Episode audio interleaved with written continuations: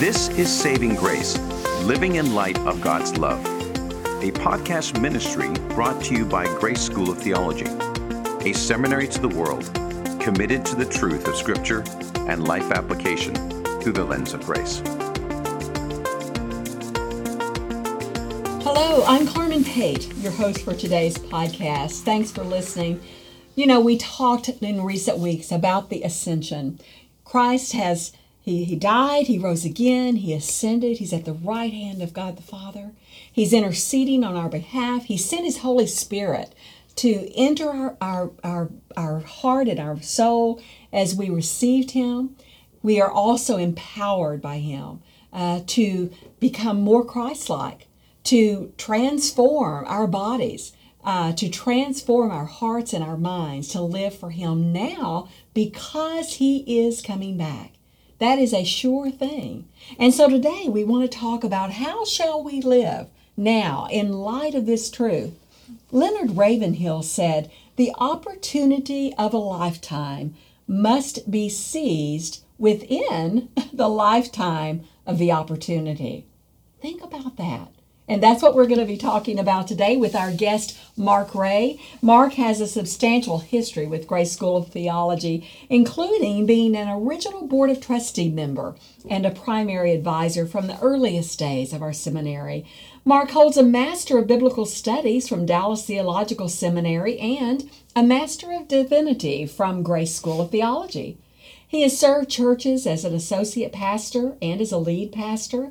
He has served as COO of a major evangelistic ministry, and we're excited to announce that Mark Ray is the new Vice President of Community Development here at Grace. He will also serve as the Executive Director for the Center for Grace, a new institute that we will uh, be excited uh, to tell you about as we launch that in days ahead. Mark has a passion for training and discipleship, and it's so exciting to have him join our team. So, Mark, welcome back. Thank you, Carmen. I'm, I'm excited about this this kind of wrap up to what we've been yes. looking at pre Easter and post Easter. Well, Thanks it's, for having me. Uh, it's been very uh, just enlightening and motivating, challenging uh, to realize uh, really and truly what Christ has done, what He is doing, uh, and what He will do. Yes. So exciting times. Well, you know, Christ often spoke in parables to the disciples. What could, can we learn about Christ's return and our time of waiting for him to return when we consider the parable of the faithful servant that's found in Luke 12? Well, there's a number of things that we can take away from when you look at the faithful servant because the faithful servant did a number of things to prepare for the imminent return of Christ, not necessarily knowing when they're going to come. I would put it this way if you have relatives that are coming to visit, how do you prepare your house? Mm. You make the beds, you wash the clothes, you get the food, you do the things ready to make the house ready, to make yourselves ready for the coming of, of relatives. Sure. Well, here's the return of Christ. The difference is typically you know when your relatives are coming. Mm.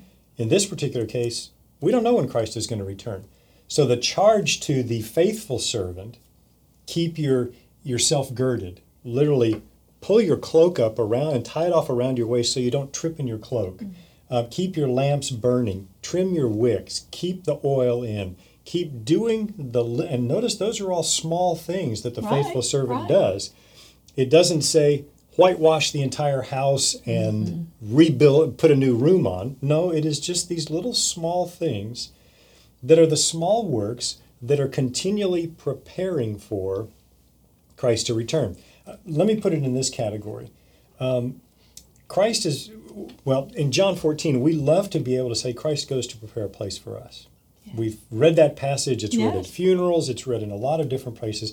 Christ says, I go to prepare a place. For my, my Father's house is a, is a big house with many mansions, mm-hmm. and I go to prepare a place for you. And we think to ourselves, man, what a great thing that I get to go have this mansion. Mm.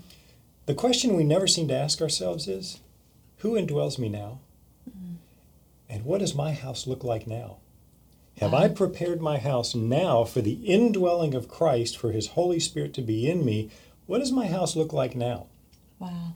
So, with this, what mm. we see the faithful servant doing is preparing the house, keeping the little things done so that when the master comes home, he finds the house prepped and ready for him Yes. whenever he returns. Well, we have the indwelling Christ in us. We have the Holy Spirit in us. And the question I would ask is what's our house look like? Yeah. Are we keeping this house? Because we know Christ is going to be faithful for our house ultimately in eternity. Right. But it's also the side of it that says while we wait for his return, we do those little things because they affect us now, but they also affect us for all of eternity. Yes. That's that's an incredible joy that we get a chance to affect our eternity today. I agree. But as Ravenhill said, you only have a certain amount of time. That's right. And, we don't know how long that is. and the urgency is he could come at any moment. So Yes. that time could be today, tomorrow, the next day, but it could also be 20, 30, 40 years from now. We don't Yes. know, which puts the hope of his return squarely in the middle of what we do and how we do it. Mm-hmm. you know, I can so relate to this because uh, I am, as, as you know, in remission from leukemia. And uh, it's amazing when you are faced with your mortality that you have a different perspective on your life now, finishing well. Uh, your priority list changes completely. And, you know, the sad thing about it is, it's like, well, why, why does it take uh, a, a sickness or a you know a calamity in your life for you to realize the importance of getting your priorities set right and your you know making simplifying your life so that your focus is in fact Christ centered. I, I, th- I think there's a there's something in us that says I'll always have time. Yes. Um, Larry Moyer, uh, the head of a ministry, an evangelistic ministry called EvanTell, said one of the hardest things he had with training people in evangelism is they would think that they had time for their loved ones to hear Christ. Or they see somebody who's coming on their deathbed and it's the time to share Christ. But what he tried to remind people of was this you don't know how much time you have mm, yes. it's it's one of those wake up calls that there is a certain amount of time he's appointed us each one time to die Right. there is a time in which we will come face to face with him and he's going to ask us the question what did you do with the time you had? Hmm. The faithful servant says i did the things necessary to prepare the place so when he returns i'm ready. Yes. that's what he calls us to do. While we're waiting we're faithful to do what he's called us to do. Yes, yes. Very well said. 2 Corinthians 5:10 says, "For we must all appear before the judgment mm-hmm. seat of Christ, that each one may receive the things done in the body according to what he has done, whether good or bad." Now, that passage obviously talks about works. Yes. But it seems some confuse uh, that passage with, well, that's how you get to heaven. right Let's talk about that. Well, it's always uh, it's always surprised me that people think this is a heaven or hell issue, when Paul very clearly states, according to what he has done. It's not according to who he is. It's according to what he's done. Primarily, it's because we equate if I do enough good, then I go to heaven. Mm-hmm. What that does is that completely discounts Jesus Christ and his work on the cross. yes. Because if I can get to heaven on my own, then Jesus didn't have to die. Well, guess what? If Jesus didn't have to die, then what kind of a monster is ah, God? He's not a ah. God of love. He sent his own son to die for no reason. Hmm. No, on the other hand, this passage, as Paul says, is for those who already are in Christ. Names are written in the book of life. They're in, and this is to determine the quality of what they've done in this life. Those works will be judged and will be applied to their eternal life. That's that's what the judgment seat of Christ is all about. It is about what you're doing now, which tells us that our life today matters for eternity. Absolutely. And that passage attests to we're saved, yes. but here's the role that works play. Exactly. Works play a huge role in the life of the believer, not in terms of their salvation, but in terms of their eternity, the Yes. quality of life in eternity. You know, I think about how much planning and time and effort and resources and all that we put into this life now, right? And and we really don't stop to realize it is just that dot on a long line, isn't it? Because eternity is eternity. that is forever.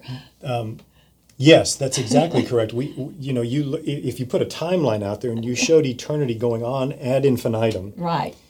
and you looked at our life, our life is this long. Yeah, just a, just a little smudge. So let's say out of a out of a 10 mile long piece of cloth, string, the first five inches is our life. Out of 10 miles, the first five inches is our life. Look at one inch beyond that, and the world says that one inch is what you live for. You live for retirement, you live for the good life, you live for that, because after that, there's nothing. What Christianity tells us and what Christ tells us, Paul says here, Yeah. those five inches matter for 10 miles. Yes. They, they affect, and as Ravenhill says, you only have those five inches. That's That's right. all you get. Uh, But those five inches, you get the opportunity Mm-hmm. to affect 10 miles of eternity Mm. By doing the works that Christ has called you to do in those five, five inches. That's excellent.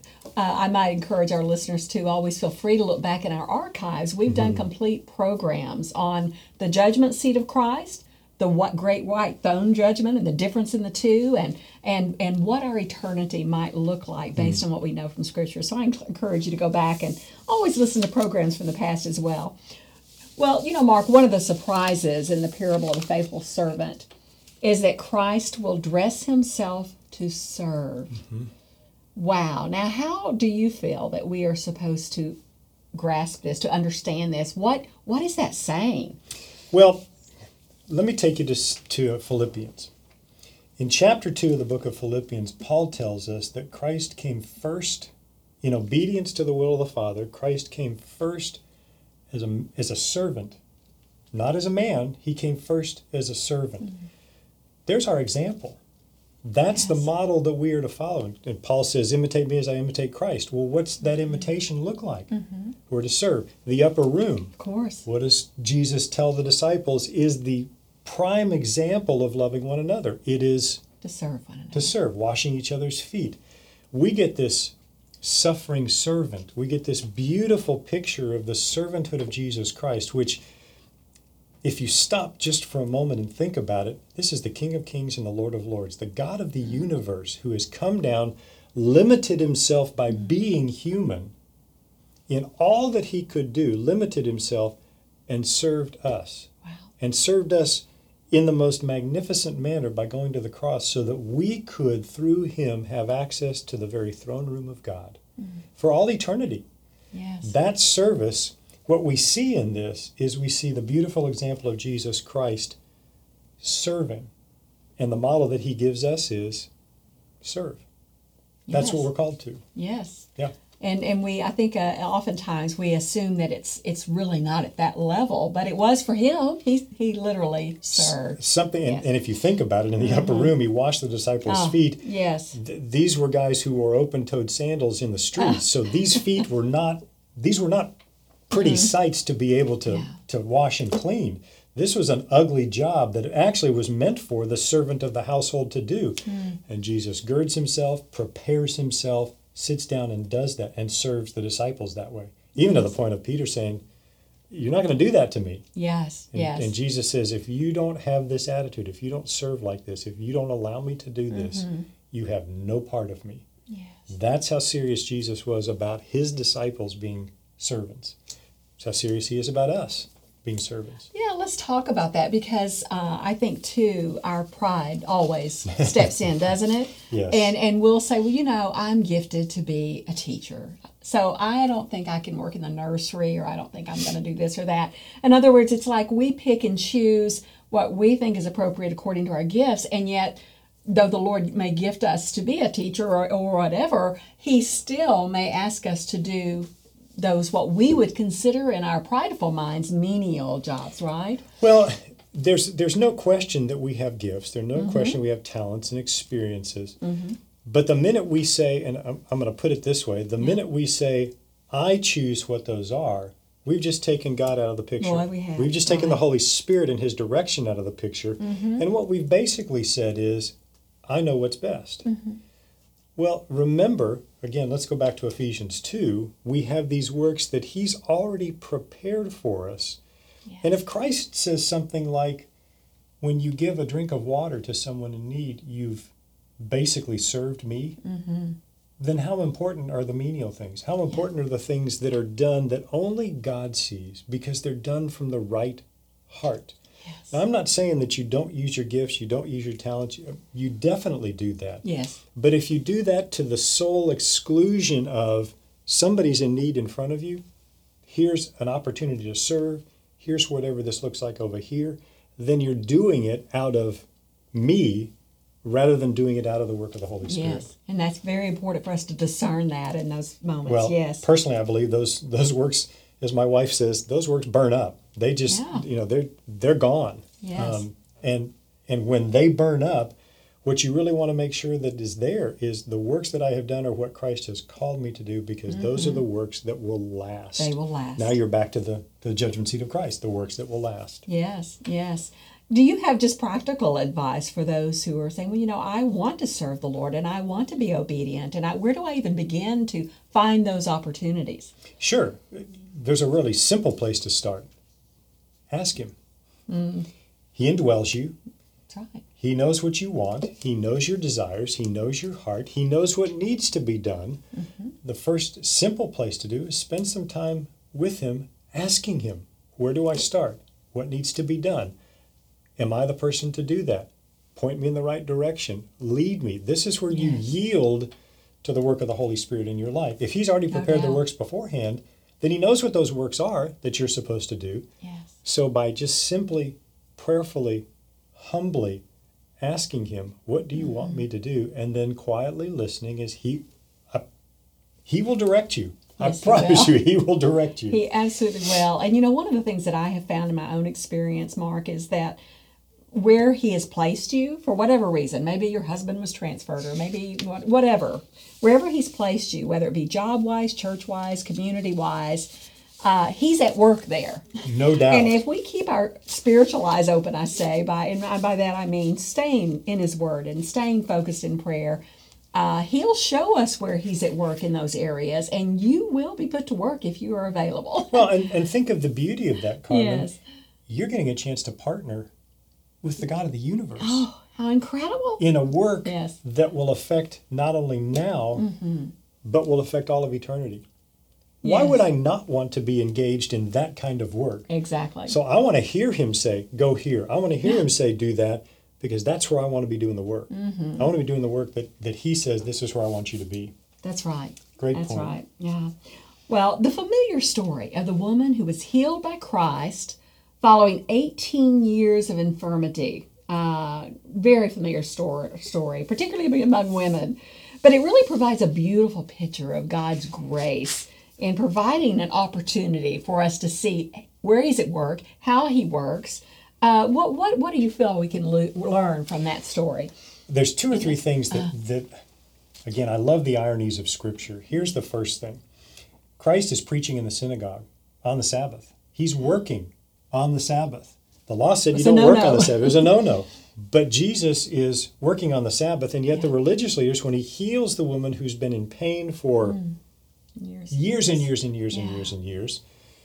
He heals her, and what he is rebuked for is not that he was preaching and working on the Sabbath, it's that he healed somebody on the Sabbath.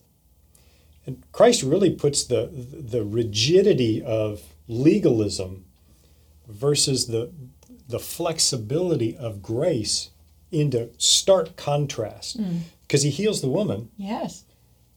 showers this grace upon her. But the religious leader who takes him to task, he shows that's not the way, this is not the way the kingdom works. The kingdom doesn't work in the rigidity of you can't do this, you can't do this, you can't do this. Mm-hmm. The kingdom operates on the love of God and the grace of God. And it's going to be poured out on whomever, whenever that presents itself.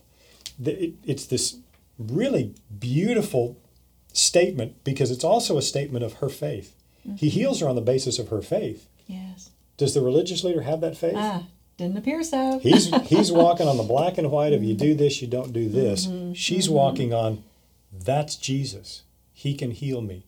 That faith, and he says that's that's the kingdom of God at work right there. Mm-hmm. Kingdom of God that works on faith and works on love and works on grace, mm-hmm. not the rigidity of the black and white.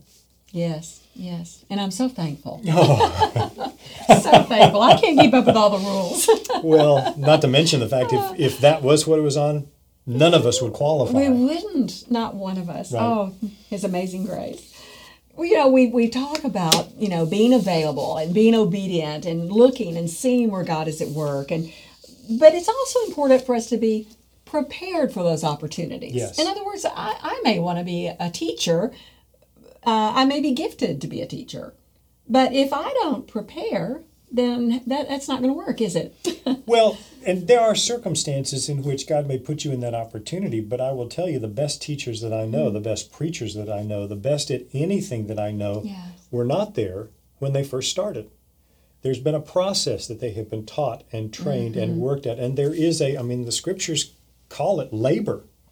There is work that is done, and there is work that is done to prepare you for that. yes. So there are there is the work that's done, giftings, but there's also just the simple, plain, everyday being faithful to who you are in Christ. Mm-hmm. Those two things work hand in hand. It's almost like you have this here's what you've been gifted with, go do it, Yes. but you dare never lose this. For well, let's go to Jesus. Mm-hmm. Okay, so we know all the gifts, all the talents, all the experience, everything that Jesus had as the mm-hmm. Son of God, mm-hmm. and yet look at all of the different times that he stooped over and recognized and spoke to and did things for the least of these. Mm, yes. Healed the sick, the blind, the lame. Wine at a wedding. How many times he did very specific things that you would have looked at and said, You're wasting your time here. Mm. You could be doing these Big things. 10 million people revivals, you- mm. all this that you could be doing. And yet, what mm. Christ saw was those little things mattered to that person. And what is God going to do with that person? Could that expand the kingdom? Sure. Could that could that then affect one after another after another? Mm-hmm. Absolutely. Absolutely. Now, the beauty of that is that Christ has that. The beauty of that also is that he indwells us. Ah. So if we're listening, he's going to point us to where he wants us to be engaged. Mm-hmm. He certainly is. Oh, excellent. Well, it seems that we really seldom stop to consider the kingdom of God, what it's going to be like. And in, in Luke 13, 18 through 21, Christ shares another parable to give us some insight. Uh, talk about this parable and, and what we can glean from, from that passage. It's one of my absolute favorite parables. And it's one of my favorite parables simply because the kingdom of God is described as the smallest seed on the planet. The smallest seed on the planet that ultimately, when planted, watered, fertilized, blossoms and grows so that even the birds have a place to land. He's talking about the kingdom, and what he's talking about in the kingdom is something very small that starts very small. Let's talk about the kingdom that Christ built. Mm-hmm. Where did it start? Jesus, he gets baptized by John in the Jordan. He finds 12, I had a seminary professor that used to say 12 mud farmers. These are 12 guys. Unlikely and, and 12 guys that, let's be honest, most of us would never have even hired mm. those 12 guys for our business. 12 guys, and yet what he does over three years is he plants mm.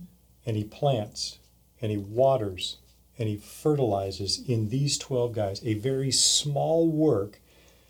And then he leaves and he says, Now it's yours. Those 12 guys, I'm here to tell you, Carmen, what he built into those 12 guys, if they weren't serious, and ultimately you got to take Judas out of it and put Matthias in it.